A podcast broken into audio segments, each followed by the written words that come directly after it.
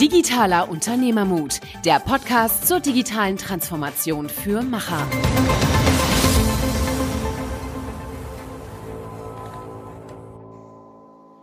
Hallo und willkommen zu einer neuen Episode Digitaler Unternehmermut mit Niklas und Michael. Wir haben heute zwei sehr spannende Gäste, ähm, Reisende aus dem All sozusagen, Dr. Christian Karasch, DLR Deutsche Luft- und Raumfahrt, Projektleiter Simon und den Matthias Binyok als Lead Watson Architekt äh, bei der IBM für die Dachregion zuständig. Und die beiden haben das Projekt Simon, die künstliche Intelligenz im All, mit betreut. Und wir reden heute darüber, wie Deutschland als Vorreiter, als erste Nation eine künstliche Intelligenz, nicht nur die natürliche mit Alexander Gerst im All hatte, sondern auch die künstliche mit Simon und wie das Ganze funktioniert hat. Ähm, Christian und Matthias sprechen darüber, wie eine sehr komplexe Struktur zwischen sehr großen Unternehmen wie Airbus, IBM und der deutschen Luft- und Raumfahrt und der Politik äh, sehr, sehr gut zusammengearbeitet hat, wie agiles Arbeiten sogar möglich war in Verbindung mit diesen großen Konstellationen. Genau, und ähm, was, sage ich mal, der Lohn der ganzen Arbeit ist, es sind auch für den äh, Deutschen Innovationspreis nominiert äh, mit diesem Projekt. Und das hat sie selber eigentlich fast ein bisschen überrascht. Also sie haben sich voll auf das Projekt fokussiert und haben ein bisschen under the radar quasi äh, sehr hart daran gearbeitet und haben nachher eigentlich auch unterschätzt, zum Beispiel, wie weit sie äh, im Vergleich zu den USA oder Russland äh, voraus waren oder voraus sind. Denn das Projekt wird weitergehen und das erfreut uns sehr. Wir werden es definitiv weiter verfolgen und drücken heute erstmal die Daumen und wünschen jetzt viel Spaß äh, beim Zuhören.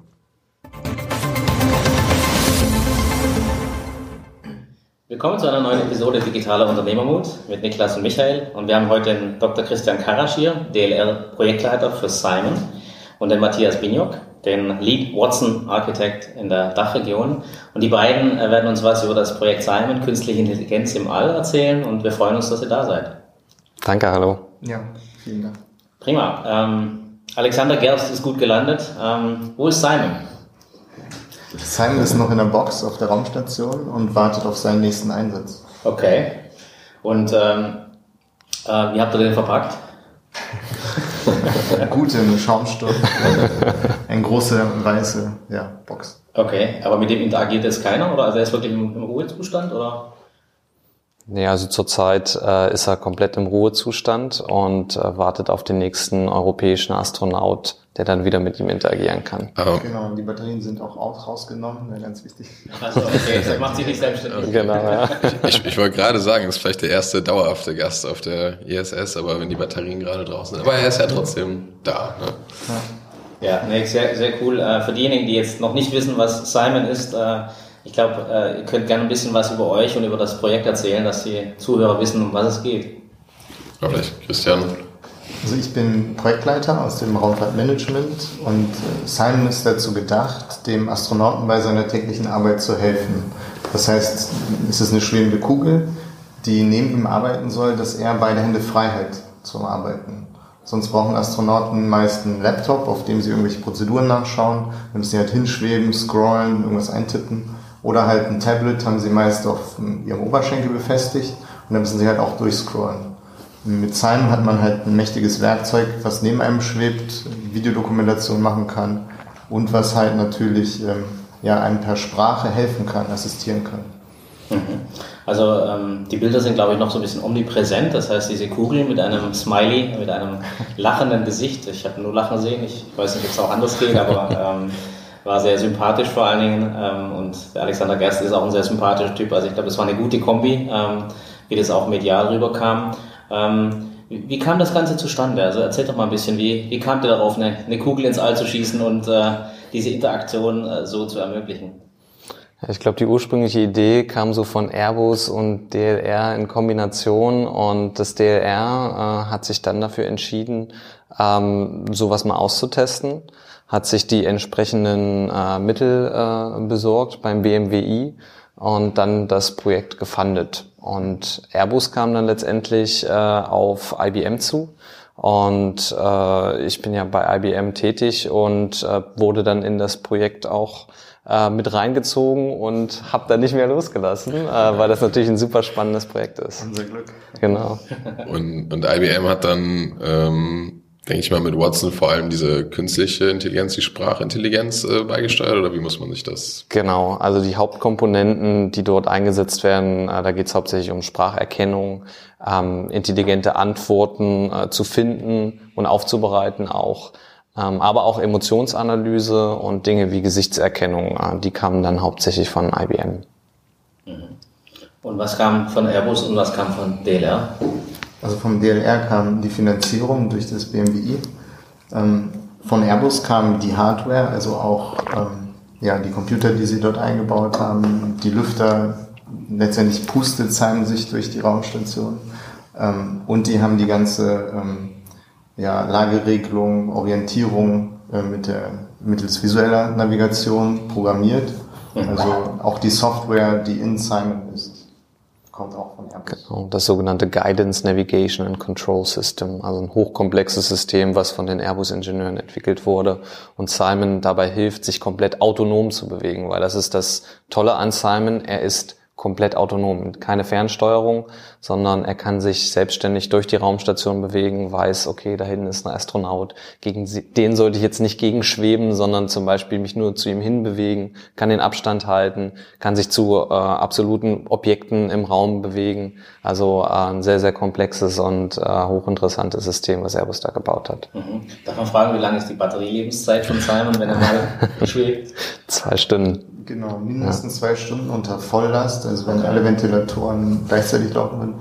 Aber das ist eher unrealistisch. Ja. Aber also schon wahrscheinlich zwei bis vier Stunden, würde ich sagen. Halt. Genau. Dann auch mal schwebt zwischendurch quasi. Genau, richtig. Genau. Man kann ihn auch per Powerkabel an Bogenarm, dass man ihn dann statisch als Assistenz hm. hat. Das ging ja auch. Dann da hält er dann unbegrenzt. Ja. Hm. Ansonsten, ich meine, das war auch nicht das Ziel jetzt hm. mit dieser Technologiedemonstration, direkt ein voll operatives System, was eine Ladestation hat, das wäre dann, naja, too much geworden. Ja. Das hätten wir in der Zeit nicht geschafft. Ja, muss ja noch die nächsten Schritte geben, also Ausbaustufen. Ähm, aber das ist ja sehr spannend. Ähm, was sind denn die, die, die größten Herausforderungen gewesen jetzt auch, ich sag mal, im, im Vorfeld, vielleicht dann auch während des Projektes? Also die sind vor allem technischer Natur. Mhm. Ähm, und die Projektlaufzeit. Also normalerweise würde man wahrscheinlich in der Größenordnung Komplexität etwa fünf bis zehn Jahre für solch ein Projekt brauchen. Wir haben es tatsächlich in zweieinhalb Jahren geschafft. Also vom Kickoff bis, dass die Hardware fertig für den Start zur Raumstation war, dass sie auch dann für Alexander Gerst zur Verfügung steht, damit er ihn testen kann. Und das war eine große Herausforderung, das in diese kurze Zeitspanne zu pressen. Das war 2016 hat das angefangen, ne? Das genau, Ende 2016. 2016 der Flug, da war dann 2018 Okay. Genau. Also das heißt, das heißt, ähm, wir haben vorhin im Vorgespräch schon mal ganz kurz gesprochen, die Komplexität von drei großen Unternehmen und wahrscheinlich noch mehr zusammenzunehmen.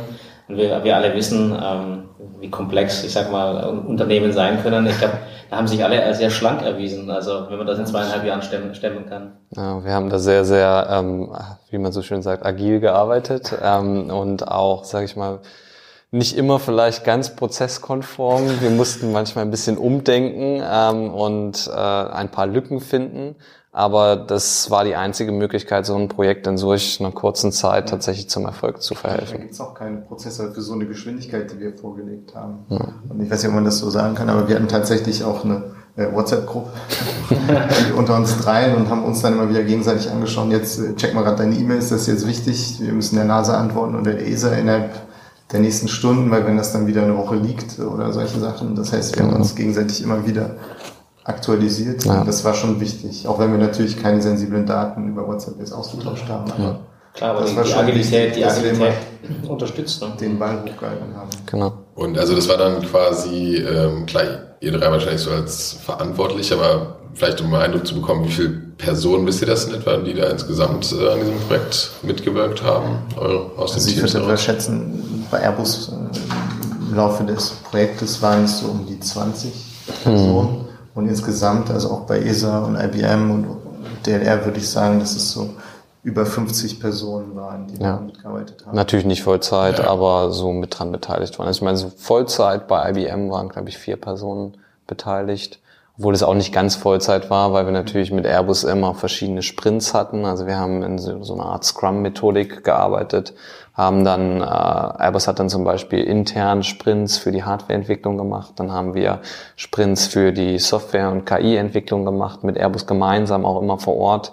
Und ähm, ja, dementsprechend war es natürlich dann nicht die ganze Zeit Vollzeit über zwei Jahre, aber immer wieder kontinuierlich auf ein Ziel hingearbeitet. Mhm. Jetzt konnte man das ja nicht anlernen, ich sag mal für die anderen Astronauten zum Beispiel, die jetzt in der ISS sind. Ne? Also ich gehe mal davon aus, die hat es dann etwas überrascht, aber ähm, derjenige, der ja quasi damit interagiert hat, war ja hauptsächlich der Alexander Gerst. Wie habt ihr mit dem interagiert? Also wie habt ihr da trainiert, dass, dass man auf einmal so eine Kugel um sich hat? Ist ja auch nicht so äh, ja, gewöhnlich. Also wir hatten mehrere Sessions mit ihm, also so eine Art Familiarisierung, wo er einfach mal mit dem Interface gesprochen hat, mit der künstlichen Intelligenz Watson. Vielleicht kannst du das ein bisschen. Ja, genau. Wir hatten drei Sessions insgesamt und äh, bei der ersten Session äh, hat er tatsächlich schon mit der äh, KI gesprochen, mit einem ganz einfachen Prototypen, den wir dann mal aufgesetzt hatten. Und ähm, da stand noch nicht eine runde Kugel vor ihm, sondern da stand tatsächlich ein kleiner Laptop einfach vor ihm, vor ihm, mit dem er dann sprechen musste. Äh, und wir haben natürlich auch Daten gesammelt, um äh, die KI anzutrainieren. Also bei künstlicher Intelligenz und bei Machine Learning geht es ja immer darum, was hat man für Datenmaterial, was kann man benutzen, um, um das System zu trainieren, damit das System Antworten findet, damit es die äh, Sprache erkennt, damit es vielleicht auch das Gesicht erkennt. Und die Daten haben wir dann im Laufe dieser drei ähm, Sessions gesammelt und wiederum benutzt, um das System lauffähig zu machen. Aber Simon kann auch von anderen Menschen benutzt werden. Ist jetzt nicht komplett auf Alexander Gerst äh, quasi äh, zugeschnitten, sondern kann auch mit mir, mit Christian interagieren oder eben auch mit anderen Astronauten. Mhm. Aber die erste Flugphase war ja dann wirklich auf der ISS. Das heißt, ich interagiere ja hier mit einem Laptop oder mit, ich sag mal, einer runden Kugel und auf einmal habe ich was neben mir fliegen. Also wir haben Simon auch im Parabelflug schon vorher getestet okay. und am Boden halt in solchen Lufttisch äh, gelagerten System. Mhm. Aber dass Alexander Gerst ihn wirklich hat neben sich fliegen sehen, das war dann erst auf der Raumstation. Und nach seiner Rückkehr hat er tatsächlich im Interview gesagt, dass er schwer beeindruckt war von den Flugfähigkeiten. Mhm. Dass Simon sich wirklich auf Sprache dreh dich jetzt mal um 90 Grad und das hat er wirklich exakt gemacht und hat dann angehalten. Und das sieht man auch im Video, wenn man das äh, sich anschaut, dass Alexander erst viel Spaß äh, dabei hatte, ja. allein gefilmt zu werden und halt mit der künstlichen Intelligenz zu interagieren, was halt nicht alltäglich ist. Mhm. Ja. Ja, also ich, die, die Astronauten sehen ungelenkiger aus wie Simon, würde ich sagen, wenn sie sich drehen. das definitiv. Ähm, was, äh, was, was kann man denn lernen aus dieser Interaktion? Also äh, wir versuchen ja immer einen Übertrag zu schaffen und zu sagen, was, was die Leute hier lernen können, ähm, kann, kann extrem vielfältig sein. Aber was würdet ihr sagen? Was sind so die Lerneffekte, die man sich daraus ziehen kann? Wie man also was wir gemerkt haben im Laufe des Projektes, wir wurden halt immer viel an, darauf angesprochen, wo man das auch auf der Erde einsetzen kann. Und was halt immer so grassierte, wir haben immer darauf bestanden, dass bei uns der Mensch im Mittelpunkt steht. Wir wollen ja dem Astronauten assistieren. Wir wollen ihn nicht ersetzen. Und da hatten wir oft dagegen zu kämpfen, dass Leute gesagt haben, ja gut, das haben die Kannibalen damals auch gesagt. Bei uns steht der Mensch im Mittelpunkt, ja, und dann haben sie ihn aufgefressen. Und gegen solche Vorurteile mussten wir tatsächlich kämpfen.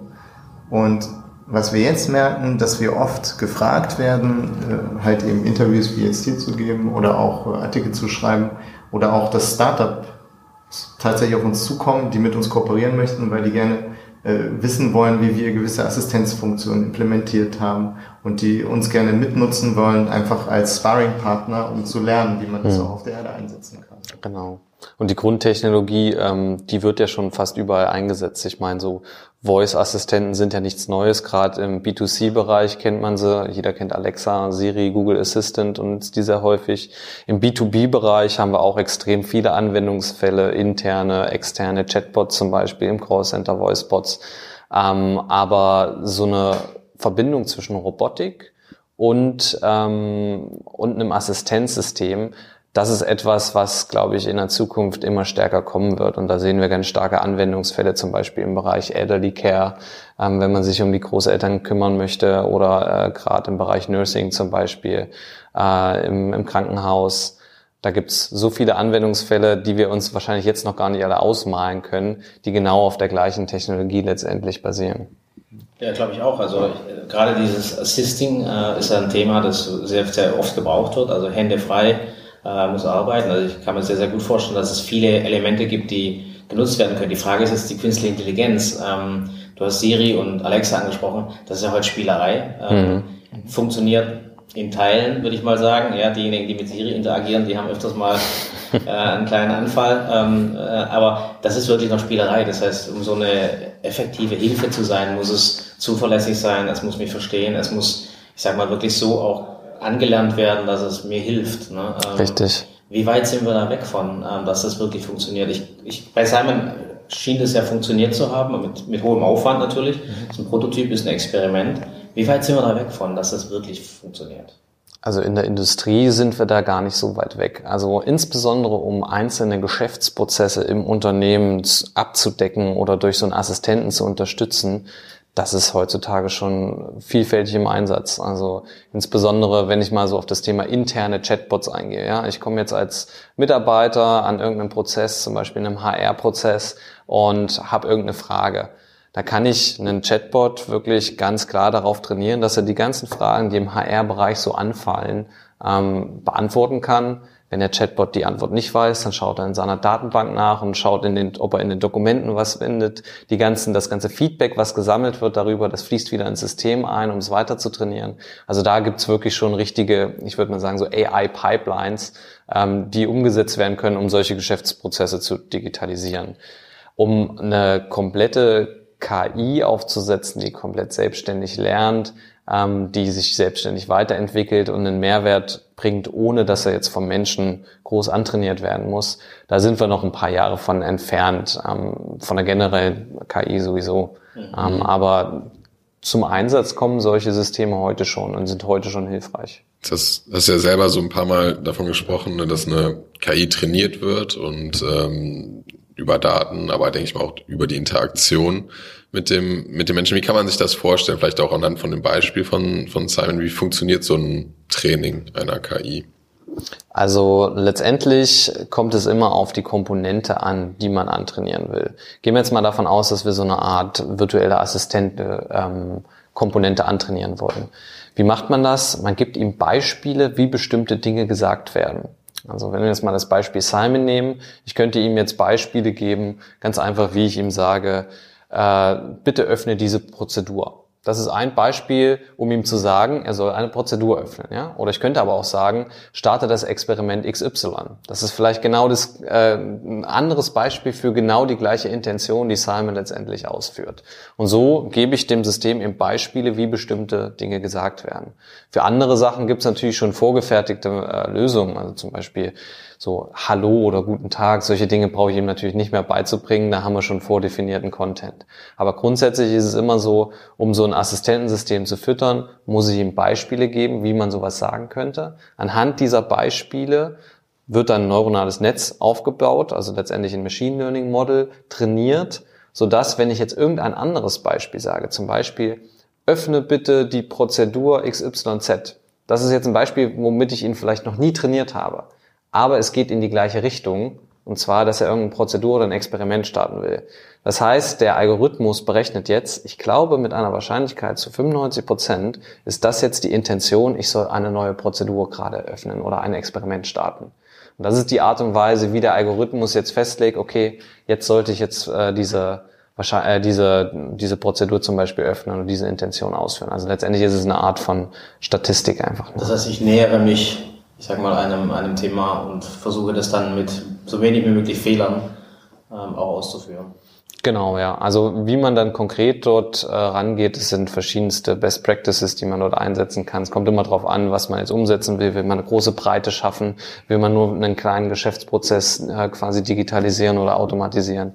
Äh, das kommt dann immer auf den Anwendungsfall drauf an. Jetzt habt ihr da oben den Simon ähm, in, in der Box. Ähm, warum habt ihr den nicht weiterlaufen lassen? Also vielleicht blöde Frage, aber ähm, es ist doch unheimlich viel Experimentierzeit. Ne?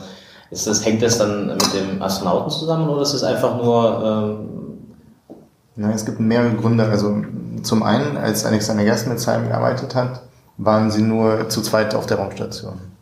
Das war geschuldet dadurch, dass eine Soyuz-Kapsel mit drei neuen Astronauten oder zwei neuen Astronauten ähm, nicht äh, mhm. wirklich starten konnte. Der Start musste abgebrochen werden. Und deswegen waren sie dann, glaube ich, nee, sie waren zu dritt. Ja, zu dritt, ja. Genau, und zwei fehlten. Und die ganzen Arbeiten fallen aber trotzdem an. Das heißt, wir haben nicht genug Crewzeit bekommen, äh, um das dann wirklich nochmal zu betreiben. Also Alexander Gerst wollte unbedingt nochmal, aber das war halt, wir waren Ende November, Mitte November genau mit dem Einsatz und er sollte schon kurz vor Weihnachten wieder runter. Und deswegen war das dann in der Kürze der Zeit äh, auch nicht möglich. Mhm. Und vielleicht kann man auch ganz ehrlich sein, wir wollten ursprünglich mit, mit der ganzen Software und den ganzen Prozeduren viel früher fertig sein. Das wir hätten schon im Juni, Juli starten sollen. Aber das hat sich alles verzögert aufgrund von Tests. Also alleine einen Test, den wollten wir einmal machen, ja. Das ist so ein genannter End-to-End-Test, also durch die ganze Infrastruktur, Satelliten, äh, eine sehr, sehr aufwendige, komplexe Simulation. Und wir mussten ihn, glaube ich, fünf, sechs Mal machen, mhm. dass wir wirklich diese Latenzzeiten und auch das Verständnis von Watson und auch die Performance von, von, von, von Simon selber so abbilden können, dass das in Echtzeit funktioniert fast. Und das war eine große Herausforderung durch die ganzen Netzwerkstrukturen, Firewalls, VPN-Tunnel und das Feintuning dazu machen. Mhm. Also das war hat mehr Zeit äh, konsumiert, als wir ursprünglich dachten. Deswegen waren wir quasi erst im Oktober, November fertig. Mhm. Deswegen blieb uns von der Mission von Alexander Gerst halt nicht mehr so viel übrig. Leider. Mhm. Und dann weiterlaufen lassen danach, als er wieder weg war. Also sprich, der hätte da oben jetzt noch rumturnern können und den anderen Astronauten helfen. Also die NASA hätte auch gerne gewollt. Also man hat beeindruckenderweise festgestellt, dass sie uns ein, ja, eine Ehrerbietung erwiesen haben und so haben sie ihre 8K Videokamera raus geholt. Die Serena Owen Chancellor ist tatsächlich dahin geschwebt, als wir Simon das erste Mal eingeschaltet haben und sozusagen äh, Weltraumgeschichte geschrieben haben, die erste künstliche Intelligenz, die halt im Weltraum agiert. Und die haben das dann so aufgezeichnet. Und sie fand das auch total spannend, aber man hätte jetzt einen Einsatz mal eben anschalten, oben auf der Raumstation geht halt eben nicht. Es ist mhm. schon eine extreme Arbeitsumgebung und der Zeitplan wirklich, das ist alles getaktet. Ähm, die haben kaum Freizeit, wenn nur abends und die arbeiten auch mitunter am Wochenende und sind, ja, letztendlich kommen auch immer viele Versorgungsfahrzeuge, die dann ausgepackt werden müssen und dann blieb halt nicht mehr wirklich Zeit, dann Simon auch nochmal einzuschalten. Mhm. Aber wir werden natürlich weitermachen, deswegen ist er auch noch in seiner Box, ja. genau, das wäre natürlich jetzt auch nochmal eine Frage. Ähm, ja, wie geht wie geht's weiter mit dem Projekt? Was sind so für euch die nächsten Schritte, die ihr ähm, angehen wollt nach diesem ersten wie, wie ist es so schön, Test, äh, Demonstration. Technologie-Demonstration. Ja, Technologie-Demonstration. Genau, nachdem wir jetzt zeigen konnten, dass die Künstliche Intelligenz tatsächlich in Echtzeit eingespeist werden kann und Simon auch fliegen kann, möchten wir natürlich das System selbst verbessern. Also die Flugeigenschaften nochmal intensiver äh, testen, damit wir auch wirklich autonom sicherstellen können. Also man muss sich vorstellen, wir müssen auch Arbeitssicherheitsvorkehrungen äh, letztendlich äh, beherzigen. Das war ein großer Aufwand, allein aus Safety-Sicht Simon zu qualifizieren, dass der Astronaut oder irgendwelche Experimente auch nicht geschädigt werden. Mhm. Und diese Flugeigenschaften noch besser äh, äh, hinzubekommen, das wird sicher weitere Tests erfordern. Mhm. Und dann natürlich haben wir noch ein paar andere äh, Dinge. Vielleicht magst du das. Ja, also die Vision ist ja, dass man so einen autonomen äh, Astronautenassistenten nicht nur auf der internationalen Raumstation, sondern eben auch auf anderen Raumstationen oder Raumschiffen letztendlich deployen kann. Ähm, zum Beispiel äh, im Lunar Gateway, äh, was dann Richtung Mond geht oder dann auch Richtung Mars.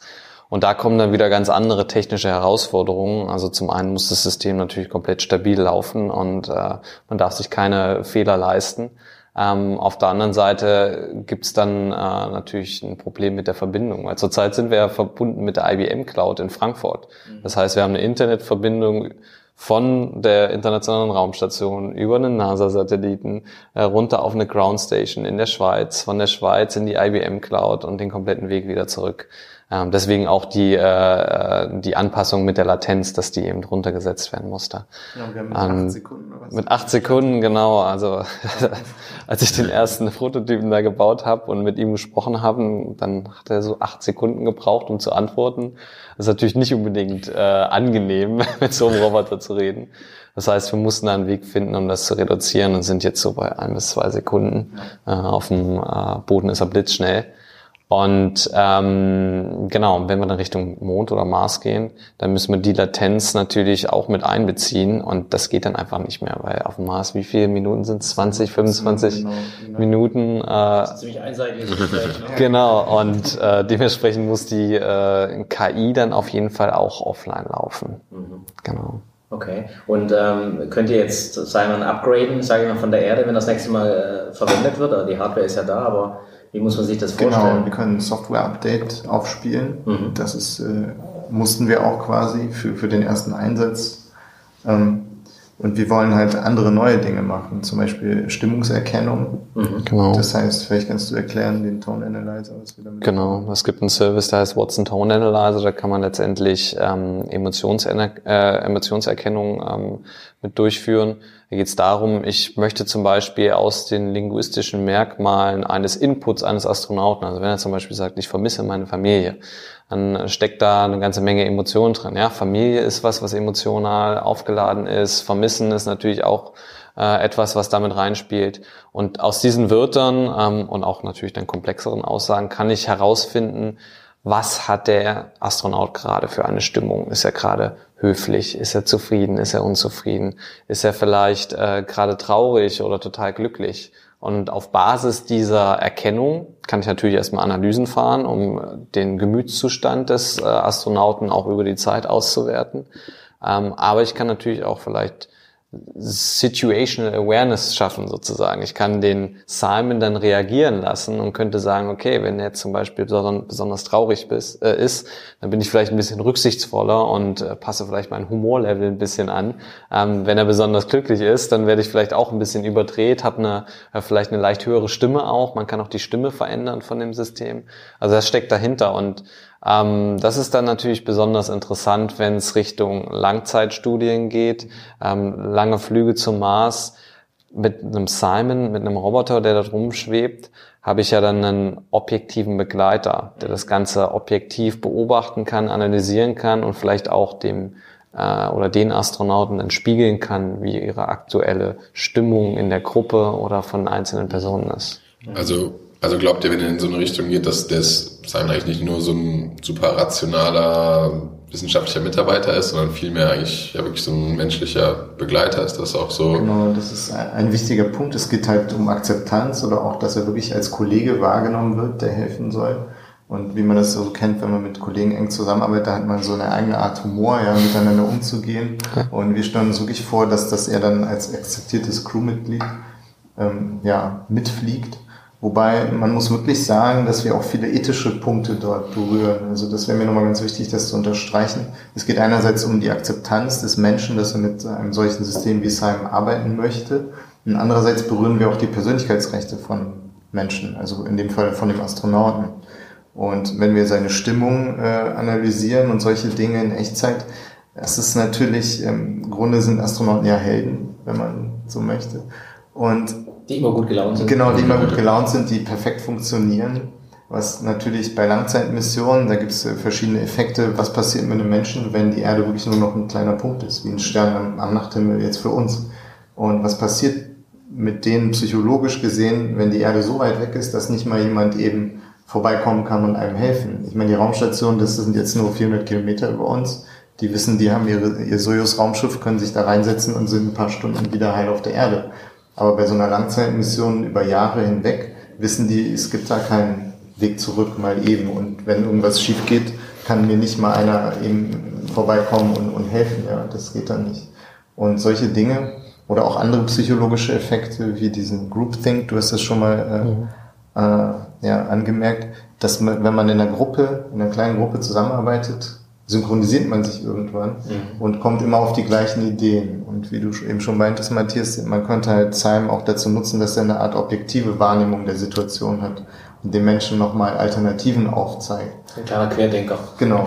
Ja. Und all das ist aber auch Teil dessen, deswegen, was wir uns heute auch in unserer Gesellschaft fragen müssen, ob wir solche Systeme möchten. Das geht vom autonomen Fahren, wollen wir die Verantwortung abgeben, dass eine Maschine Auto fährt oder auch solche Dinge, wenn ich jetzt mit jemandem zusammenarbeite, der vielleicht sogar mehr Hintergrundwissen hat als ich selbst jetzt, ja, wollen wir das als Menschen akzeptieren und sagen, okay, ich lasse mich darauf ein, ich arbeite trotzdem jetzt produktiv mit dem zusammen, akzep- akzeptiere das.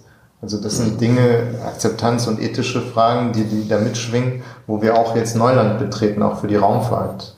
Und das macht das Ganze natürlich äh, sehr spannend, sehr aufregend, aber auch sehr arbeitsintensiv. Ja, was ich dann noch ergänzen würde, ist, äh, gerade in der Implementierung der, der ethischen Fragestellungen haben wir da tatsächlich auch schon Pionierarbeit geleistet, weil ganz häufig wird in der künstlichen Intelligenz, in der Industrie, äh, aber auch im öffentlichen Raum immer davon gesprochen, wir müssen jetzt Ethik für die KI irgendwie umsetzen oder erstmal Richtlinien festlegen. Ähm, und eigentlich haben wir da schon die ersten Schritte zur Implementierung hin äh, genommen, weil zum Beispiel hat Simon hinten einen Knopf, das ist ein Offline-Knopf, ähm, da kann man letztendlich draufdrücken und dann ist er komplett vom Internet getrennt. Dementsprechend kann er sich dann nur noch auf seiner aktuellen Position halten ja, und schließt seine Augen und hört nicht mehr zu, hat komplett keine Internetverbindung mehr. Und das ist im Grunde schon eine erste Form der Implementierung. Was brauche ich als Mensch, um mit so einer KI umzugehen? Ähm, was ist ethisch richtig, was ist falsch? Und zum Beispiel so ein Offline-Knopf, der gehört einfach dazu, dass man sagen kann, okay, jetzt möchte ich privat sein, komplett privat. Ähm, wie habt ihr das ganze Thema denn angegangen? Weil es ist ja wirklich ähm, ja, ein Thema, was, wie du auch sagst, äh, Christian, uns komplett in der Gesellschaft beschäftigt äh, mhm. zurzeit, wenn es immer mehr künstliche Intelligenz also Einzug nimmt. Ich glaube, ihr hattet da doch auch eine Kooperation in die Wissenschaft rein. Genau, das geht dann über unser beider Horizont oder auch über Airbus, äh, genau. die rein technischen Dinge abbilden, hinaus. Und deswegen hatten wir von der Ludwig-Maximilian-Universität eine Anästhesistin mit an Bord, eine Ärztin, die Judith Buchheim, die quasi uns durch das Ethikboard der ähm, oder medizinische Board der, der NASA und der ESA ähm, gebracht hat. Das heißt, sie als Ärztin hat den Astronauten das vorgetragen, wie das Experiment äh, vonstatten geht, was Simon alles kann, was er nicht kann. Und dann müssen die Astronauten tatsächlich auch eine Unterschrift leisten. Und das hätten wir jetzt in dem Falle nicht machen können, genau. als Nichtärzte und nicht ethisch äh, geschulten Personen. Mhm. Er ist definitiv ein, Thema, das viele bewegt, weil wir haben ja auch gesagt, äh, Künstliche Intelligenz hat viele Vorteile, wird viele Vorteile für die Menschen haben, hat natürlich auch viele Themen, um die man sich kümmern muss, eben halt Ethik zum Beispiel, neben den technologischen Herausforderungen. Ähm, wie muss man sich das vorstellen, wenn das langfristig so weitergeht? Also heute so ein Notausknopf ist jetzt mal, ich sag mal, die Notlösung heute, aber wird nicht die Lang Langzeitlösung sein. Ja. Was, was, glaubt ihr, was wird da zukünftig der Fall sein? Also die, die, die etwas älteren Zuhörer, die noch 2001 äh, äh, kennen und Hell, ähm, das ist eine Perspektive schon ziemlich weit vorgedacht, muss ich sagen, von, von Kubrick, aber wie, wie stellt ihr euch das vor? Also was, was glaubt ihr, was in Zukunft sein wird? Weil wir haben ja heute einen Simon, das ist eine Kugel. Da kann ich noch einen Not Notausknopf dran machen, aber ich stelle mir einfach vor, künstliche Intelligenz, ja genau, vielleicht die Batterie rausnehmen. ähm, aber die künstliche Intelligenz wird omnipräsent sein. Ne? Und äh, da wird es natürlich dann schwieriger, sowas, ich sag mal, physisch zu manifestieren. Wie stellt ihr euch das vor? Habt ihr eine Idee, wie ihr das machen, machen werdet oder machen wollt? Also da sind wir gerade äh, auch im Gespräch, wie man genau sowas umsetzt äh, für langfristige Missionen. Ähm, ich glaube, dass es eine Kombination aus verschiedenen Richtlinien äh, sein wird, die letztendlich auf Richtlinien basieren, die schon festgelegt sind. Ich meine, viele große Unternehmen sind ja so AI-Konsortien schon und haben da Richtlinien und Definitionen festgelegt, ähm, wie man mit sowas umgehen sollte. Auf der anderen Seite ist natürlich die Raumfahrt nochmal eine ganz spezielle Umgebung, ähm, wo man vielleicht nochmal besondere Richtlinien festlegen muss. Und äh, die müssen wir definieren. Und ich glaube, da sind wir jetzt auch ein bisschen in der Pflicht, ja. solche äh, Maßnahmen zu definieren, ähm, weil wir eben da den ersten Schritt in die Richtung gegangen sind. Also wir hatten letzte Woche erst einen Workshop dazu ja. über Ethik und äh, diese Fragen sind hochgradig spannend und äh, das ist wirklich Neuland. Also allein, dass eine Maschine ethische, moralische Entscheidungen trifft, die eventuell auch, äh, natürlich muss sie das Leben schützen eines Menschen, aber die eventuell auch äh, Risiken abwägt und dann tatsächlich Entscheidungen trifft. Das sind alles Dinge, mit denen man sich auch politisch äh, auseinandersetzen muss. Zum Beispiel hatte ich mit einem interessanten Politiker auch die Diskussion, er hat dann gefragt, ob nicht zum Beispiel in der Arbeitswelt sowas wie eine Menschenquote eingeführt werden sollte. Dass am Ende noch der Mensch die Kontrolle behält über äh, ja, irgendwelche sehr komplexen äh, Vorgänge, dass er dann am Ende die Entscheidung trifft. Die Künstliche Intelligenz äh, präsentiert ihm nur, was wären jetzt die Pro-Kontra-Dinge und am Ende entscheidet aber der Mensch, ob man nicht solch eine Dinge, ja, sowas sich vorbehalten sollte. Mhm im ich, Umgang? Ich glaube, da, äh, ich glaube, es ist super schwierig, da eine pauschalisierte ähm, Aussage zu treffen und äh, da einmal ein Gesetz zu machen, dass es zum Beispiel eine Menschenquote geben sollte. Ähm, wenn man sich zum Beispiel die ganzen ähm, Fabriken anschaut, das ist ja auch hochautomatisiert. Da könnte man auch sagen, da müsste man jetzt eine Menschenquote an bestimmten Stationen einführen. Die gibt's aber nicht mehr. Die sind einfach schon automatisiert. Und ähm, warum wurde es automatisiert? Weil teilweise Menschen verletzt werden oder sterben zum einen, weil sie weil es hochgefährliche Jobs sind. Auf der anderen Seite ist es natürlich viel kostengünstiger und effizienter, ähm, solche ähm, Fabrikstrecken automatisiert laufen zu lassen. Dementsprechend ist es immer eine Frage der Abwägung und der Situation, ob es da vielleicht eine Menschenquote für geben sollte oder nicht.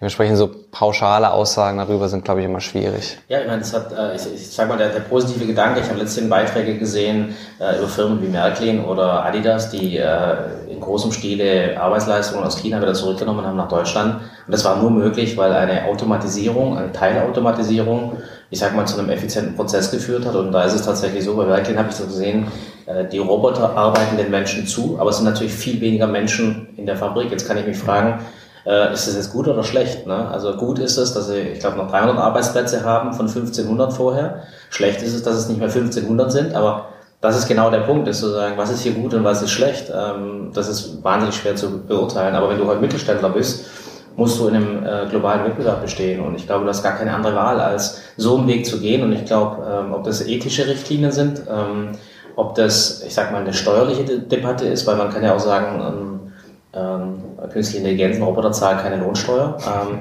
das ist auch mal ein Vorschlag gewesen, zu sagen, das müsste eigentlich besteuert werden wie ein mhm. Arbeitnehmer. Weil letztendlich, du musst dann Gemeinwohl bezahlen. Ne? Und wenn du dir vorstellst, dass da unglaublich viel Geld wegfällt, weil die Technologie, Technologie, Technologie lässt ja im Prinzip zu, dass du im Prinzip Arbeitsplätze abbaust. Ja. Also müsstest du das monetär kompensieren, mal neben der Ethik. Was ich persönlich gar nicht schlecht finde. Ist ein, ist ein sehr, sehr guter Ansatz. Das Problem ist nur, dass man dann wiederum im globalen Wettbewerb nicht mehr so richtig bestehen kann, weil man dann wieder mehr bezahlt dafür. Und äh, für Firmen, die genau das Gleiche machen im Ausland, die haben dann nicht diese Steuer und müssen das dann nicht bezahlen. Dann hat man wieder keinen globalen Wettbewerbsvorteil. Also es ist un unglaublich schwierig. Ja. Aber letztendlich ist es ja schon so ein Stück weit diese zwei großen Bereiche. Also das eine ist ja natürlich diese Wirtschaftlichkeit, Effizienz getrieben und das andere vielleicht eher dieses ja, soziale, ethische. Ähm, und ich glaube, da muss man sich ja eh fragen. Also wenn man jetzt denkt, so wenn es immer weitergeht und man immer in, dem, in diesem Wettbewerbsgedanken bleibt, ähm, ja, also was ist so, was ist so die, die, der Endstate? Also ich denke mal, man ist natürlich immer in diesem Rennen gefangen, in diesem Konflikt, wenn man sagt, gut, wenn wir Wirtschaftlichkeit einbüßen, vielleicht können wir dann auf Dauer auch nicht mehr Sozialleistungen beispielsweise erbringen. Aber ähm, ja, diesen Kompromiss einzugehen, ist natürlich, äh, denke ich mal, eine der größten Herausforderungen, die ja. jetzt in den nächsten Jahren auf uns zukommen. Könnte aber auch einer unserer größten Vorteile sein, wenn wir sagen, dass wir ein System finden, wo wir zum einen innovativ und schnell vorangehen können, auch gut und schnell Projekte umsetzen können mit künstlicher Intelligenz und auf der anderen Seite aber trotzdem unsere ethischen, moralischen Richtlinien als übergreifende Klammer oben drüber legen und damit ein Framework, einen Rahmen schaffen, um äh, genau solche Projekte eben in, äh, auch gut umzusetzen und für die Menschheit umzusetzen. Ich glaube, wenn wir das schaffen könnten in Europa, dann wären wir da, wären wir im Rennen wieder ganz oben mit dabei. Ich glaube es auch. Ich glaube, dass sogar ähm, eine, eine Ethik-Grundstruktur, die wir, glaube ich, haben, ein Exportschlager sein kann, wenn man das richtig macht. Also da glaube ich fest daran, ähm, dass wir vielleicht technologisch unter Umständen jetzt in Europa nicht auf der Höhe sind. Es sind viele große Firmen außerhalb von Europa, aber ich glaube genau das äh, Betriebssystem, das ethische Betriebssystem, das könnte tatsächlich von uns kommen. Ähm, würde ich, würde ich als extrem positiv bewerten. Aber es muss halt auch einen Empfänger geben oder einer, der es dann dort auch adaptiert, wo wir nicht sind. Ne? Also äh, man sieht das ja in den Diskussionen über Facebook und, und unter Likes. Äh, da können wir sehr viele Richtlinien erlassen, auch im Europäischen Parlament. Ähm, das ist vielen äh, relativ egal, äh, die außerhalb dessen arbeiten.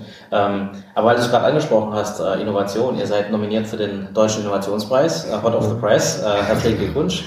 Ähm, das äh, zeigt uns, dass äh, das Projekt äh, äh, ist here to stay. Äh, sprich, ich glaube, ihr kriegt damit nochmal, nicht, dass ihr das braucht, aber nochmal enorme Unterstützung. Wie geht's weiter mit eurem Projekt? Könnt ihr was Konkretes sagen, was ihr, an was ihr arbeitet, wo es hingeht, was ihr machen möchtet? Was man vielleicht dann nochmal relativieren sollte, also als wir damit angefangen haben, 2016, da wussten wir nicht, dass es jetzt so einen Hype um Künstliche Intelligenz gibt. Ja. Und wir haben auch nicht wirklich fest daran geglaubt, dass wir die Ersten sein werden. Ja. Wir dachten, die Amerikaner, Japaner, die werden uns irgendwann mal rechts überholen, die kommen wir vielleicht, ja, sehen wir vielleicht gar nicht kommen, die haben ein Projekt verwirklicht, aber nein, letztendlich haben wir alle überholt und das fand ich halt schon sehr, sehr spannend, dass wir tatsächlich als Deutschland dann auf einmal vorne an der Weltspitze sind, die erste künstliche Intelligenz in der Raumfahrt. Und da haben wir uns viele, viele Freunde, aber auch viele Neider gemacht, denke ich, in der Welt. Aber auch so ein bisschen weit ein Tor aufgestoßen, die dankbar sind. Also wir waren jetzt auch bei der NASA oder auch bei der JAXA, die sagen, okay, ja, super, danke, dass ihr vorangegangen seid, jetzt kommen wir alle mit und wir machen das gemeinsam und vereinen unsere Kräfte und können das dann gemeinsam richtig gut machen. Und so ein bisschen haben wir irgendwie immer das Gefühl im Projekt, dass wir so drei Monate Vorsprung haben, ja. Und wir wollen natürlich weitermachen. Wir wollen äh, eine zweite Version von Simon vielleicht entwickeln, aber wir wollen auf jeden Fall jetzt noch sehr, sehr viel lernen mit dem Simon, den wir auf der Raumstation haben. Und den einsetzen mit Astronauten, dass sie uns auch ihr Feedback geben können. Dass sie sagen können, das war gut, der Arbeitsabstand muss vielleicht ein bisschen näher sein. Das mit der Kamera, wenn ich dort arbeite, ähm, das zum Beispiel noch ein weiteres Signal, dass wenn Simon gerade filmt, wo er filmt und das System einfach weiterzuentwickeln, zu verbessern und dann diesen Vorsprung nicht nur zu halten, sondern auszubauen, aber auch in Kooperation mit den anderen. Das ist halt in der Raumfahrt wirklich was, was man da gelernt hat, dass man international als Familie agieren muss. Auch die internationale Raumstation, die gibt es halt nur, weil diese über 150 Milliarden eben aufgebracht wurden durch, durch viele Länder der Welt. Das mhm. kann ein Land dann nicht mehr alleine machen. Und genau, das wäre so unsere Vision, dass wir mit zum Mond, mit zum Mars, mit einem ähnlichen System, dass das unser Beitrag wäre, dort den Astronauten bestmöglich die Arbeit zu, erleichtern, zu assistieren und eben wirklich die Produktivität zu erhöhen, dass es weniger Stress und sie einfach äh, ja, besser, entspannter arbeiten kann, sage ich mal. So genau der erste Prototyp eines R2D2 sozusagen. genau, Science Fiction ist wirklich da so ein bisschen der Treiber. Und es ist erstaunlich, dass 2019 es erst das gibt, was, was schon seit Jahrhunderten in der Science Fiction ja, das lebt. Ja. Das ist erstaunlich, dass wir das jetzt erst technisch umgesetzt haben. Ja, also habt, habt ihr den Humor von R2D2 auch einprogrammiert? Ein bisschen, ja. Also, also der Simon kann, kann schon eine oder hat schon einige gute Fakten drauf, äh, wenn man ihn mal abfragt. Ähm, auch einige Filmzitate, die er dann natürlich dann ordentlich beantwortet. Ähm, aber das ist natürlich alles nur Spielerei, was man mit einbaut. Aber das kann man sich nicht nehmen lassen. Das muss man einfach machen. Genau, das gehört ja auch dazu. Ne? Genau. Ein Stück weit Auflockerung gehört ja dazu. Äh, gehen wir davon aus, ein Humorprogramm kann, kann da oben nicht schaden. aber das ist schon mal eine, eine Vision. Ähm, ganz pragmatische Frage, die Größe von Simon. Ähm, habt ihr die optimale Größe von Simon mal äh, euch Gedanken darüber gemacht, wie groß, weil der Platz ist bedeckt beengt da oben, ne? und das ist ja doch relativ, Also der Designer von Simon, das ist Gerd Reichert vom Bodensee und mhm. der hat sich tatsächlich ähm, Gedanken gemacht. Simon war ursprünglich, glaube ich, viel größer, mhm. aber das ist dann zu wuchtig, also das ist, wirkt dann fast beängstigend. Und dann hat man sich jetzt auf diese 32 Zentimeter, die in etwa ja, die Größe eines Astronautenhelms hat oder auch halt eines äh, großen Kopfes. Also die Dimensionen des Gesichtes von Simon auf dem Display sind ungefähr die Dimensionen Augenabstand, Nase, Mund äh, eines Menschen. Also hat man sich versucht, da schon so technisch daran zu halten, auch an den Dimensionen eines Menschen. Es gab auch ein paar technische Rahmenbedingungen. Zum Beispiel gibt es da oben sehr, sehr viele Ventilatoren, äh, die an sind äh, permanent, weil man kann ja nicht mal ein Fenster öffnen, sondern es muss immer schön durchgelüftet werden.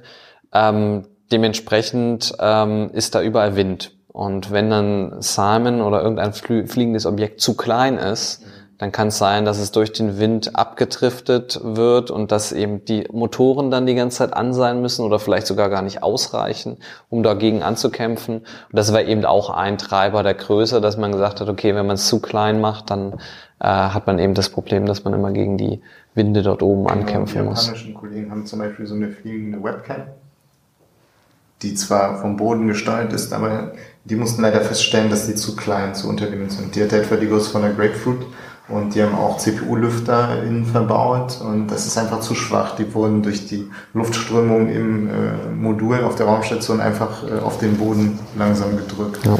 Und solche Dinge muss man halt auch bedenken.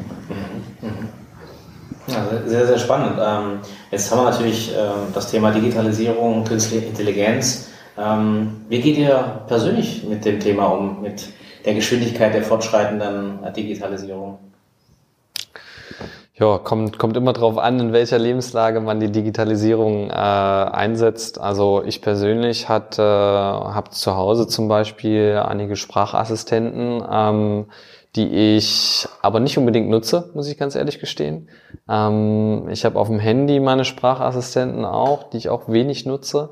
Ich bastel gern selbst äh, Sprachassistenten, die mir dann auch für bestimmte äh, Aufgaben äh, helfen, bei bestimmten Aufgaben helfen, aber äh, so der Einsatz bei mir persönlich ist relativ gering noch. Ähm, hat, glaube ich, viel damit zu tun, weil ich weiß, was dahinter steckt und äh, dann mir immer denke, okay, das könnte man doch jetzt noch besser machen und äh, das würde ich doch jetzt anders bauen. Ähm, auf der anderen Seite gibt es so Sachen, wo ich absolut ähm, drauf warte, gerade im Consumer-Bereich, selbstfahrende Autos. Also wenn ich mich jetzt in mein Auto setzen kann und kann nebenbei am Laptop zum Beispiel arbeiten, das wäre mein absoluter Traum. Äh, das wär, würde mir so viel, vieles erleichtern.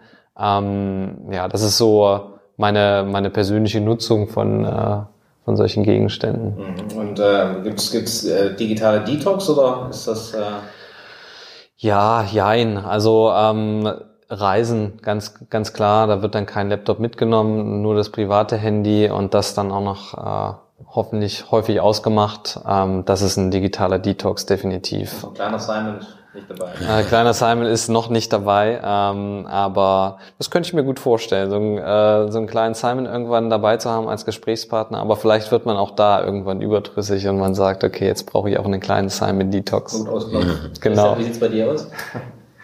Also ich muss gerade daran denken, dass meine Tochter total spannend unseren Staubwisch-Saugroboter äh, findet. Also da habe ich dann meine 20, 30 Minuten Freizeit, wenn ich den anschalte und der saugt, wischt einfach mal unsere Wohnung und unsere kleine Tochter krabbelt da hinterher und findet es total spannend.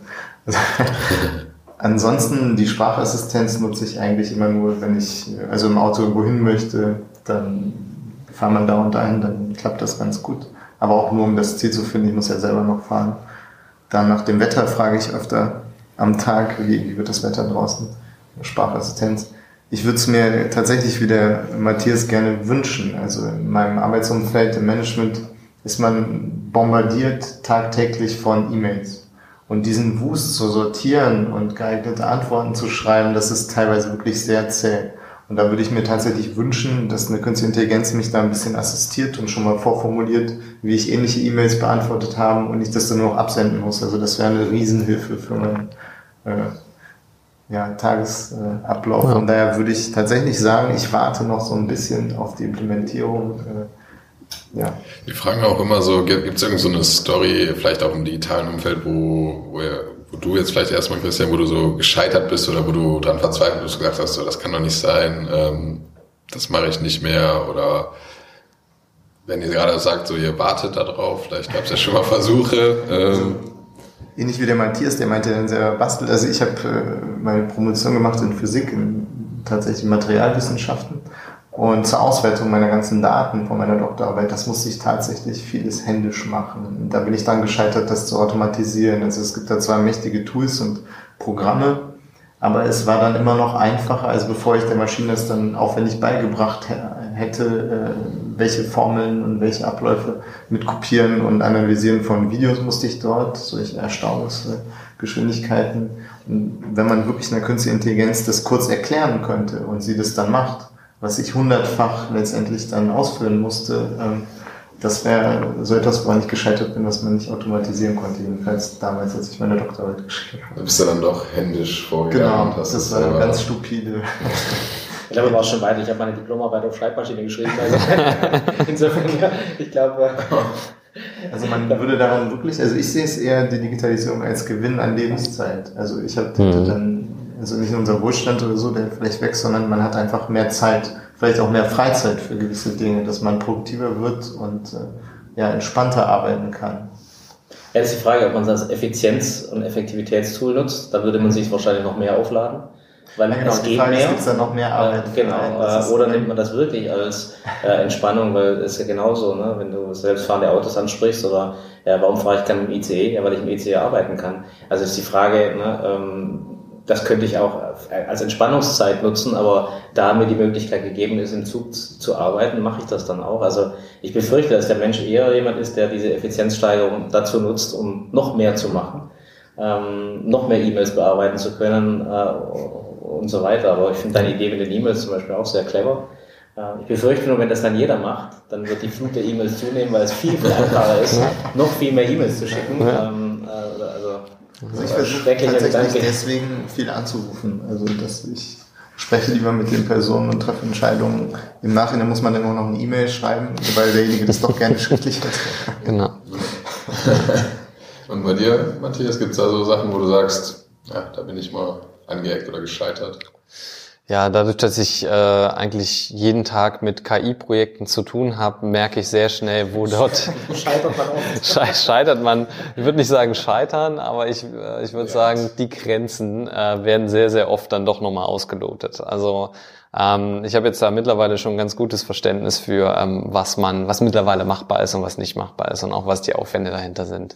Dementsprechend ähm, verstehe ich häufig, ähm, Dinge im Alltag, warum das noch nicht da ist. Aber manchmal gibt es eben doch so Dinge, wo ich mir denke, da könnte doch jetzt zum Beispiel ein Assistent einfach hinter. Ich möchte jetzt da nicht anrufen und groß da äh, in der Warteschleife hängen, sondern ich möchte einfach nur ganz kurz den Termin ausmachen. Ja? Oder ähm, da könnte jetzt eine Bilderkennung sein, die mir einfach die Sachen raussucht. Da sind einfach noch so viele offene Punkte, so viele Möglichkeiten, um äh, Geschäftsprozesse mit KI auszustatten. Ähm, da, da sehe ich immer überall das Potenzial, überall Anwendungsfälle. Ähm, das ist manchmal ein bisschen anstrengend. Ähm, aber auf der anderen Seite äh, muss ich auch jeden Tag erfahren, wie es ist, Grenzen auszuloten im Bereich KI. Das ist ja mal ein Stichwort Kfz, äh, Kfz-Zulassungsstelle. Könnte ja. könnt ich mir extrem gut vorstellen als ein Anwendungsgebiet für KI. Ähm, aber Spaß beiseite.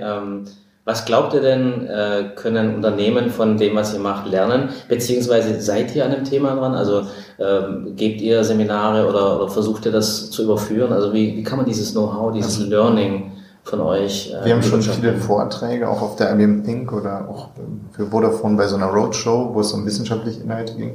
Und ich fand immer wieder spannend, dass tatsächlich Leute aus Versicherungen, äh, aus der im Bankenumfeld auf uns zukamen, die dann so ein bisschen die Berührungsangst zu KI äh, verloren haben, die dann tatsächlich meinten, okay, ihr macht das in der Raumfahrt und ihr habt unglaubliche Vorkehrungen auch, um die Cloud sicher zu halten und die Datenverbindung. Und wenn ihr das könnt und macht, dann, dann vertrauen wir dem vielleicht auch ein Stück weit mehr.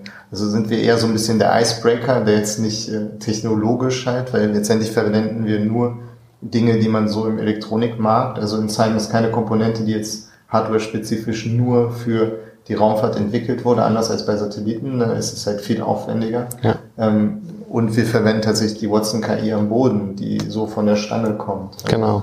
Von daher, letztendlich ist es eher die Implementierung, die wir gewählt haben. Alle Produkte so, ähnlich wie damals bei dem iPhone, das gab es alles schon, Touch-Displays und ja, Steve Jobs hat das dann in ein Produkt gepackt, ja. Und so ein bisschen ähnlich haben wir das auch gemacht, dass wir halt einen Assistent ein Gesicht gegeben haben. Viele KIs sind dann letztendlich nur irgendwelche wabenden Farbmuster auf dem Smartphone oder so und wir haben halt wirklich ein Gesicht gewählt.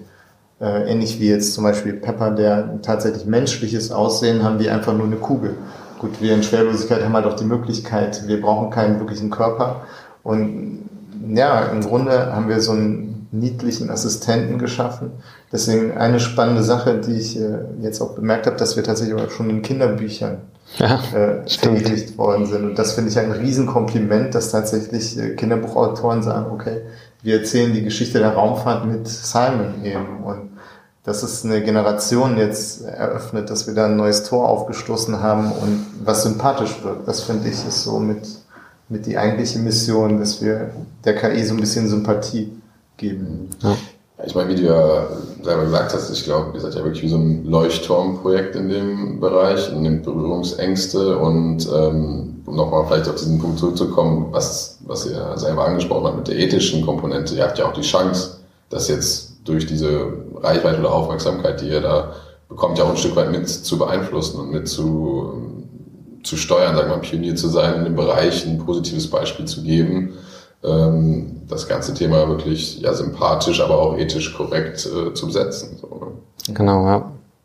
Und, und ich denke. Das ist Fluch und Segen zugleich, ja. weil das unglaublich viel Arbeit natürlich auch erzeugt, da zu sein, wo noch nie jemand gewesen ist. Ja. Dieses Neuland, das haben wir äh, mitunter auch manchmal im Projekt unterschätzt, dass wir gedacht mhm da können wir so durchmarschieren, aber das hat dann am Ende mehr Arbeit gekostet, als wir ja. uns vorgestellt haben. Wir mussten viele Türen aufstoßen. Ja. ja. Aber da muss man auch sagen, dass alle wollten das im Projekt. Also das fand ich halt wirklich spannend. Selbst Leute, die Probleme mitgebracht haben, die haben das meist auch wieder mitgenommen, ja, und gesagt, wie es dann geht. So könnt ihr das nicht machen. Und das fand ich halt besonders in anderen Projekten. Meist die stocken dann oder scheitern äh, an gewissen Dingen, weil einem werden halt Hürden in den Weg geworfen und man kann die nicht mehr eben so wegwischen. Aber bei Simon fand ich es halt super spannend, dass alle wollten das Fliegen sehen, alle wollten, dass das jetzt passiert und die haben dann mitgeholfen, proaktiv quasi sozusagen schon. Deswegen, im Grunde war diese Faszination und Motivation halt allgegenwärtig. Das ja. war schon spannend. Auch die Kollaboration zwischen den verschiedenen Parteien war genau. einfach äh, unglaublich gut. Also wir waren immer zusammen bei den Terminen, haben immer gemeinsam versucht, das durchzustehen, haben uns immer die Hilfe geholt, die wir benötigt haben. Also ich glaube, da ohne eine gute Zusammenarbeit zwischen den großen Unternehmen, aber auch zwischen den einzelnen anderen Parteien, die dann noch mit, äh, mit äh, Stakeholder äh, sind, wäre das nicht möglich gewesen. Ja. Aber ich denke auch, das ist ja ein Sinnbild dafür, wie es vielleicht auch für eine, sag mal, für Europa oder für, für auch für Deutschland, für eine Gesellschaft an sich funktionieren muss. Ne? Wenn, ich glaube, es muss halt irgendwie so ein Visionszielbild geben, wie, wie bei euch, dass man sagt, man will was erschaffen. Man vertraut zum Beispiel diesem ganzen System ein Stück weit, dass künstliche Intelligenz wirklich einen Mehrwert bieten kann für mhm. die Menschheit. Und ich glaube, diese Grundeinstellung muss es ja erstmal geben und dann müssen halt alle so mehr oder weniger in eine Richtung ähm, arbeiten, weil ansonsten glaube ich nicht, dass man diese Geschwindigkeit und ja auch diese Akzeptanz äh, ja. Bekommen. Für die Akzeptanz ist unglaublich wichtig, dass, äh, dass das Verständnis letztendlich auch da ist. Und ich glaube, viele Menschen, äh, die sich wenig damit beschäftigen, haben gar nicht so das Verständnis, was steckt denn hinter dem Begriff künstliche Intelligenz. Letztendlich ist es ja auch nur ein Buzzword, was man irgendwo einwirft. Dass dahinter reine Mathematik und Statistik steckt, dass eigentlich äh, sehr vieles vorgegeben ist, dass selbstständiges Lernen wirklich oder meistens, sage ich mal, immer begrenzt wird und immer nur durch die Kontrolle von Menschen letztendlich möglich ist, das ist den meisten gar nicht bewusst. Und das würde, glaube ich, auch ein bisschen die Angst vor der KI nehmen. Das heißt, da haben wir auch eine kleine Mission, dass wir eben das in die äh, in die Menschheit und äh, in die Bevölkerung mit reintragen, dass das alles gar nicht so schlimm ist, wie es am Anfang klingt. Genau. Ich finde, Christian hat es schön gesagt. Also wenn jeder, der Probleme damit hat, mit Lösungen kommen würde, ähm, wäre man einen Riesenschritt weiter. Oh, ja. Ich glaube, das ist ein Punkt, ähm, da sind wir Deutschen, glaube ich, ein bisschen äh, prädestiniert destruktiv. Ähm, äh, und wenn wir es dann verstanden haben, machen wir es doppelt so gut wie alle anderen, aber es dauert immer ein bisschen länger, bis wir ich sag mal, unseren Weg gefunden haben. Deswegen, ich bin da nicht pessimistisch, aber ich fände es sehr, sehr cool, wenn sich die Leute, die ethisch, äh, ich sag mal, Themen haben oder die tatsächlich auch menschliche Themen haben, damit Lösungen sich einbringen, wären wir einen Riesenschritt weiter, weil na, den Hype um Technologie, den kann man schnell machen. Ich glaube, da lassen wir uns zum Teil auch ein bisschen an, anfixen, ne? aber den anderen Teil, das Menschliche, wir sind ja selber diejenigen, die dann damit interagieren, ähm, das kommt manchmal ein bisschen zu kurz. Und mhm. äh, da fände ich schön, also wenn man da zum Beispiel eher äh, Politiker findet, die sich vielleicht, äh, ich sag mal, in dem Rahmen engagieren und auch die, die Rahmenbedingungen mitbewegen. Also in unserer Domäne Digitalisierung generell ist so, dass die Politik immer ein Stück weit hinten dran ist. Äh, die Legislative ist immer zu spät oder ich sag mal versucht dann mit, mit Regeln zu verbieten, was nicht mehr inhaltlich einzufangen ist. Und ich glaube, bei KI wäre es jetzt noch eine tolle Chance, an einem Strang zu ziehen wirklich, ich sag mal, so eine Umgebung zu, zu bauen. Also wie Niklas sagt, ich glaube, ihr seid der Vorreiter. Ähm, ich würde mir das wünschen, dass das was wäre, wo du sagst, alle Unternehmen in Deutschland tun sich zusammen und versuchen da ja, ein Regelwerk zu finden. Fand ich super spannend. Ne? Mhm. Ähm, weil ich glaube, das wäre wirklich, egal ob es in einem anderen Land anders gemacht wird, immerhin schon mal ein Riesenwups ähm, in die richtige Richtung. Das fand ich halt auch beeindruckend im Laufe des Projekts, dass halt IBM, Airbus und DLR, dass wir so agil zusammenarbeiten konnten. Das war schon, schon fast disruptiv. Also mhm. ich, wir waren vor kurzem auch im Silicon Valley, äh, haben mit den NASA-Kollegen gesprochen und die haben uns gefragt, ja, wie habt ihr denn diese und jene Dinge gelöst, allein mit den Lüftern zum Beispiel. Äh, die sind daran gescheitert, dass die zu laut waren. Und wir haben tatsächlich, Airbus war so pfiffig, die waren kurz davor, weil die auch äh, Flugzeuge machen, eigene äh, Propeller zu designen. Aber tatsächlich haben die ein deutsches Produkt witzigerweise gefunden von Revell, was halt leise genug war und sogar Faulhaber ähm, Modell ähm, ja, Motoren, die das geleistet haben. Und das fand ich halt spannend, dass wir im, im Umkehrschluss dann tatsächlich deutsche Produkte genommen haben, die das dann geleistet haben und da so agil und so schnell Lösungen und Entscheidungen, weil die hätten da erstmal drei Doktoranden mit beschäftigt, auch die NASA meinte das. Und dass wir quasi einfach mal gemacht haben und weiter mhm. vorangerannt sind, war auch ein bisschen Glück. Also man muss halt dazu sagen, dass Simon ist ein wirklich dankbares Projekt in dem mhm. Fall, das so eine Aufbruchsstimmung generiert. Ich denke, das kann man nicht mit jedem Digitalisierungsprojekt hinbekommen. Da hatten wir auch ein bisschen Glück dass aber die Leute so Science-Fiction getrieben waren und das. Ja.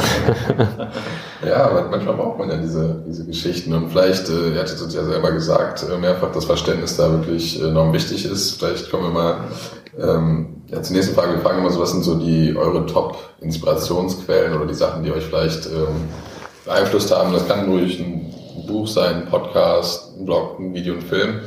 Ähm, vielleicht in die Richtung gesagt. Ähm, was, was würdet ihr den Leuten, die vielleicht den Podcast hier hören, empfehlen? Was könnten sie sich mal anschauen, um vielleicht mehr Verständnis oder mehr Euphorie für das Thema äh, zu entwickeln?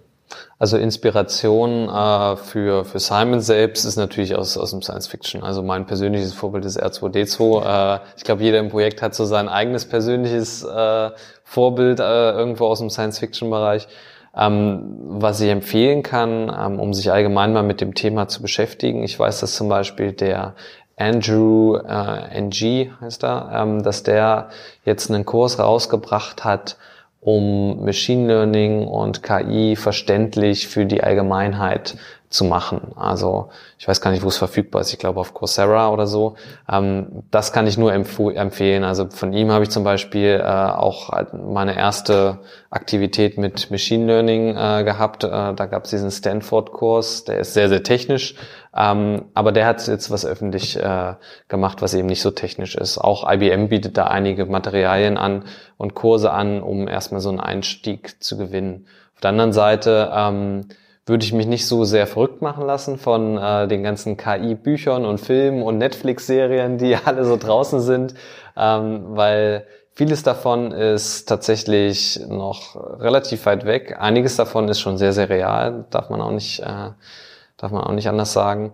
Ähm, und wo ich mich immer so ein bisschen up-to-date halte, sind so äh, Webseiten wie Medium, wo so Artikel veröffentlicht werden, ähm, zu verschiedensten Themen. Das ist jetzt nicht nur künstliche Intelligenz, sondern es kann eben auch äh, können soziale Themen sein, das können äh, die Themen Blockchain oder Bitcoin sein. Alles, was einen so interessiert, das wird da eben veröffentlicht. Ähm, das sind so die Medien, die ich nutze und genau, dann noch einige andere Sachen, aber das ist so der. Ja, das ist schon mal eine gute, gute Wissensquelle. Ja. Wie sieht da bei dir aus? Ja, die Science Fiction natürlich. Ähm, ich würde da eher so an Data, also von Star Trek denken, der tatsächlich so selbst eher menschlich sein möchte. Das fand ich äh, irgendwie spannend, dass wir uns auch Gedanken darüber machen sollten, ähm, haben Maschinen auch Rechte? Also wenn wir demnächst wirklich neben äh, Maschinen arbeiten, Maschinenentscheidungen treffen, ähm, ob wir die Maschinenwelt nicht auch dann mit einer gewissen Art von Rechten, ähnlich wie Tieren oder anderen Dingen behandeln. Und was mir irgendwie auch oft auffällt, dass viele Leute gar keine Toleranz gegenüber Technik haben. Wenn irgendwas nicht funktioniert, das Smartphone, dann würden wir es am liebsten gegen die Wand werfen oder wenn sie gerade mal eine schlechte Internetverbindung haben. Aber dass man halt auch versteht, okay, hinter dieser Technik stecken letztendlich auch nur Menschen, die das gebaut, programmiert haben. Und das hat auch seine physikalischen Grenzen, dass alles nicht eben immer perfekt funktioniert. Und dass der Mensch so ein bisschen Toleranz übt. Eine Person vielleicht, die ich noch nennen wollte, wir haben öfter den Vortrag oder wir haben die Ehre gehabt, vor ihm vortragen zu dürfen mit Zeilen. Zoll Richard David Precht, der hat ähm, als Philosoph, finde ich, ziemlich äh, gute, äh, inspirative Ansichten zu vielen KI-Themen und Digitalisierung, was er auch humoristisch sehr gut verpackt hat. Also das fand ich beeindruckend. Also das würde ich empfehlen, sein Buch mal zu lesen oder wann immer es mal geht, einen Vortrag vielleicht von ihm zu hören oder auf YouTube mal nachzuschauen. Das fand ich sehr spannend. Mhm. Wenn wir seine Honorarforderungen erfüllen können, können wir mal einen Podcast einladen. ja. Aber er ist ja eher so auf der dunklen Seite unterwegs, also äh, ich sag mal aus, aus der Ethik kommend. Also ich glaube, dieses äh, Thema eben eine Zukunft äh, zu malen, also haben wir uns sehr viel mit beschäftigt. Ähm, aber zumindest ist jemand, der Lösungen anbietet. Das, was man vorhin gesagt hat, ja. was, ich, was ich sehr gut finde. Egal von welcher Richtung du kommst, ob du das jetzt gut findest oder schlecht findest, aber einfach mal, ich sag mal, eine Vorlage zu geben, wie es denn sein könnte und wie man es besser machen kann, finde ich schon mal sehr, sehr gut.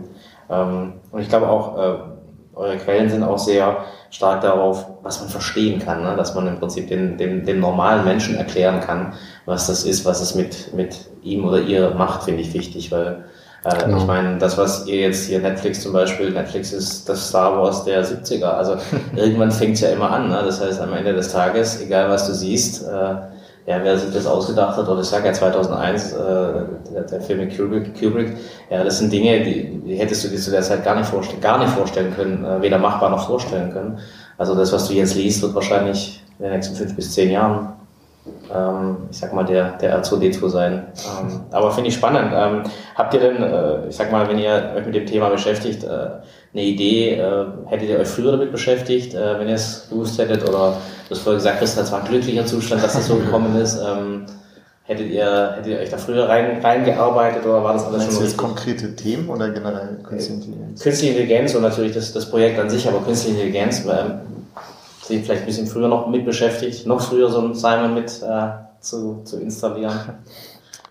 Also ich hätte mich definitiv, hätte ich gewusst, dass ich irgendwann in diesem Bereich lande und das wirklich so ein unglaublich interessantes äh, Gebiet ist, dann hätte ich mich definitiv auch schon früher damit beschäftigt. Also zum einen natürlich mit künstlicher Intelligenz. Ich weiß noch, dass ich äh, irgendwann auf der Uni äh, ein Modul gesehen habe, maschinelles Lernen, habe gedacht, oh nee, das, das muss nicht sein, ja.